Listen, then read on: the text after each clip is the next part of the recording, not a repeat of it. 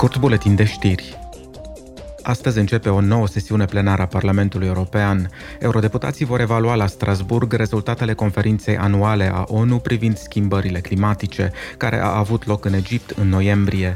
Ei vor analiza în special progresul înregistrat în atingerea obiectivelor acordului de la Paris de a limita încălzirea globală.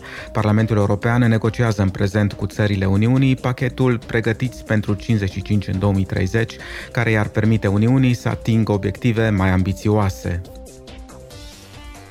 Eurodeputații vor discuta mâine despre perspectivele Uniunii Europene cu prim-ministrul sloven Robert Golob, care a fost numit în funcție în luna mai a acestui an.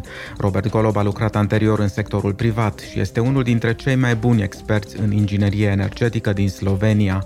Aceasta va fi a șaptea dezbatere din seria Aceasta este Europa, în care Parlamentul European discută cu liderii Uniunii despre viziunile lor asupra viitorului Europei.